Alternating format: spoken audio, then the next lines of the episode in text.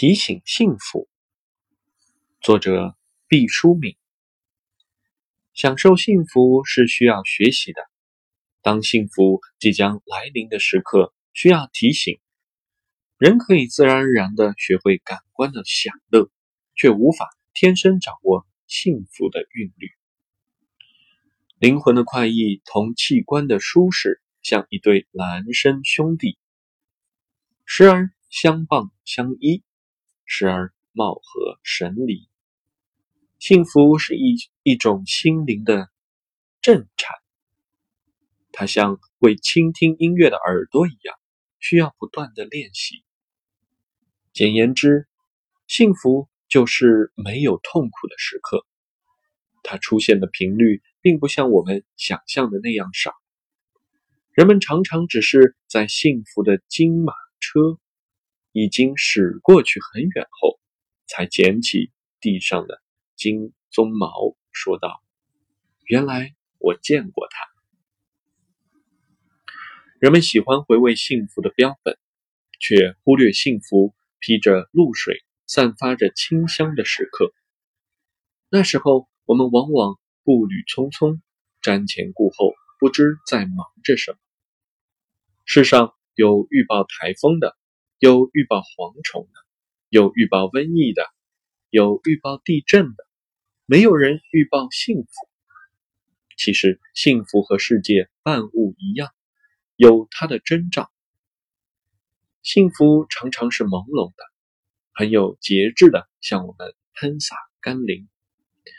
你不要总希冀轰轰烈烈的幸福，它多半只是悄悄的扑面而来。你也不要企图把水龙头拧大，幸福会很快的流失。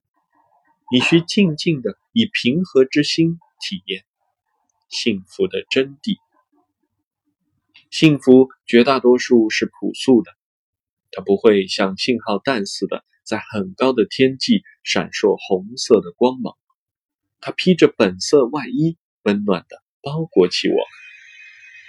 幸福不喜欢。喧嚣浮华，常常在暗淡中降临。贫困中相濡以沫的一块糕饼，患难中心心相印的一个眼神，父亲一次粗糙的抚摸，女友一张温馨的字条，这都是千金难寻的幸福啊！像一粒粒垂在旧绸子上的红宝石。意义夺目，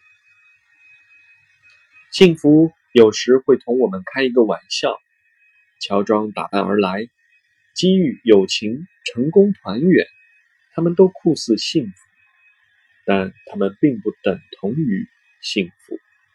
幸福会借了他们的衣裙，袅袅婷婷而来，走得近了，接去为难，才发觉它有钢铁般的内核。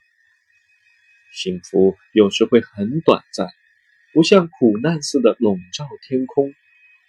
如果把人生的苦难和幸福分至天平两端，苦难体积庞大，幸福可能只是一块小小的矿石。但指针一定要向幸福这一侧倾斜，因为它是生命的黄金。幸福。有梯形的切面，它可以扩大，也可以缩小，就看你是否珍惜。